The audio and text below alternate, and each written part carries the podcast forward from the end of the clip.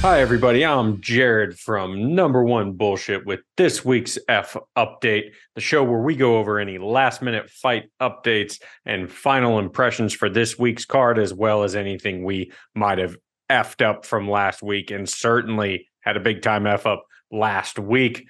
I said my man Ishmael Bonfim got knocked out by Terrance McKinney. He was the exact opposite. Bonfim knocked out McKinney, actually made him face plant it was Bonfim's next fight that I was thinking of that he lost, and that's when he got choked out by Benoit Saint Denis.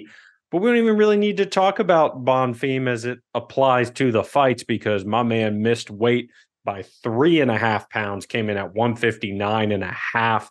His opponent, Vinc from hell, Pichel, actually came in a pound over at 157. He continued to cut weight, got to 155 and a half Ishmael Bonfim decided not to try to cut weight, and Pichel said, "Okay, then we're not gonna fight." He had a post about it on Instagram, basically just saying, "Hey, Bonfim's unprofessional. He didn't even try to continue to to cut the weight. So why would I let him get his fight purse at all if, if he's being this unprofessional?" So the Bonfim Vinc Pichel fight off the card, uh, as well as the Hunchback Victor Hugo versus Daniel Marcos. That fight is off the card. Victor Hugo came in two and a half pounds above the bantamweight limit of 136. He was 138 and a half. It looked like it was a tough cut for Marcos, but he hit weight. Haven't heard on why that one got canceled. If Marcos said he was not going to take the fight or if there was complications from the weight cut for Hugo. It's a shame. Was really looking forward to his debut. Was rocking some awesome facial hair. So disappointed by that. And then we had another fighter miss weight with Eduarda Moura. Uh, she missed pretty badly, three and a half pounds on the straw weight limit. She came in at 119 and a half for her fight against Montserrat Conejo Ruiz. Conejo accepted the fight. So she is going to take that fight against Mara, even though she's way outsized now, especially with Mara not making weight. And we expect this to be a grappling heavy fight. So we'll see how that plays out.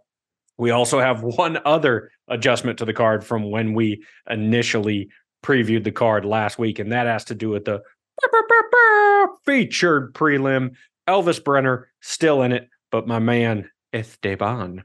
Ribovic is out, had an injury, so he's off the card. And filling in for him is Kaynan Kruschewsky. You might recognize him from the contender series this year, got his contract. They're going to be fighting instead of at lightweight because this was short notice, a 165 catch weight. And it was an intense stare down at the ceremonial weigh ins. I mean, they were talking a bunch of shit to each other pretty excited for that fight now. I had gone back and forth on why this was going to be a featured prelim when you had Rinat Fakhretdinov fighting on the card. But after that, back and forth at the weigh in, super excited for this fight. Go over to X at number one BS pod. Go vote in the featured prelim poll. Let us know who you think is going to pull that one out. And then we had just a couple observations. Uh, Denise Gomes their their announcer pronounced it Gomez, but Jon Anik has said Gomes, so I'm going Gomes.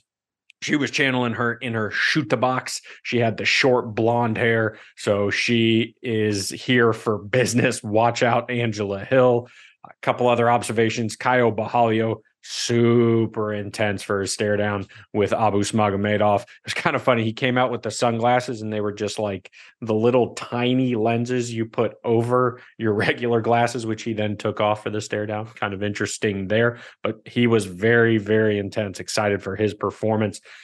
Then in our co-main event, we had Gabriel Bonfim. He did make weight. He is going to be fighting, taking on Nicolas Dalby at welterweight and once again, another very intense stare down. And after the fact, like as the stare down was going on, Bonfim kind of started to smirk a little bit.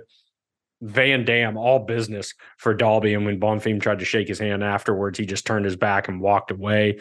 Looks like there's going to be some some kind of ill intentions in that fight. So super excited for that one. And then our main event, uh, Jailton Almeida, Derrick Lewis, just business like. You know, they they seemed pretty calm. You know, they know they're going to fight. Now, Derrick Lewis put his hands up as they were standing there, and his hand next to Jailton Almeida's face looked so massive. If that connects, that's going to be a problem for Almeida.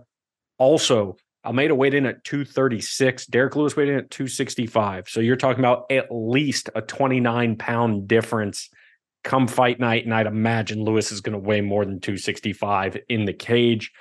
Going to be pretty important because the smaller man is the grappler. So very, very interested to see how that one's going to play out go over to at number one BS pod on X, the artist formerly known as Twitter for our fight picks. We did not talk about fight picks last week because we didn't have an F update last week. So now we will talk about the picks from UFC 294.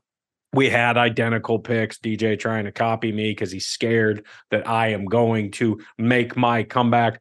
We both went four and oh 4 and 0, but there's five fights on the main card. We did have a no contest. The doctor, we don't know his name. We're just to throw that one out. We're not even to talk about it because we already have Mike Bell, who we are not fans of. So that brings our totals to 57, 22, and 1 for DJ.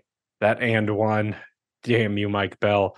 And then I'm sitting at 54, 25, and 1. Once again, damn you, Mike Bell card is wall to wall on ESPN Plus. So you have your prelims starting at 6 p.m. It's only an 11 fight card. You got six fights on the prelims, five fights on the main card, and that main card is starting at 9 p.m.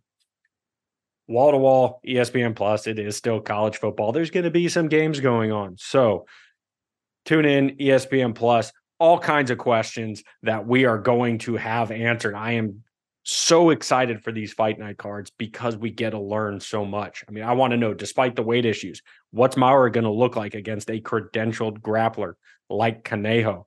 will Denise Gomes pass that Angela Hill test? Because that is not an easy test, and it's one that she has to get past to start working her way up into the top 15. Is it going to be Vitor Petrino or Modestas Bukauskas knocking on the door of the top 15 after this one? Is Rinat Fakhretdinov going to follow in the footsteps of those other highly touted prospects like Jack Della Maddalena, Ian Machado, Garry Shavkat, and keep climbing his way up the welterweight rankings. Does Caio Borralho put on the kind of performance that's going to separate him from those other middleweight prospects? Is Gabriel Bonfim going to fight for more than five minutes? And if he does, what does that look like? And then finally, can Jailton Almeida continue his dominant run and put himself in title talks?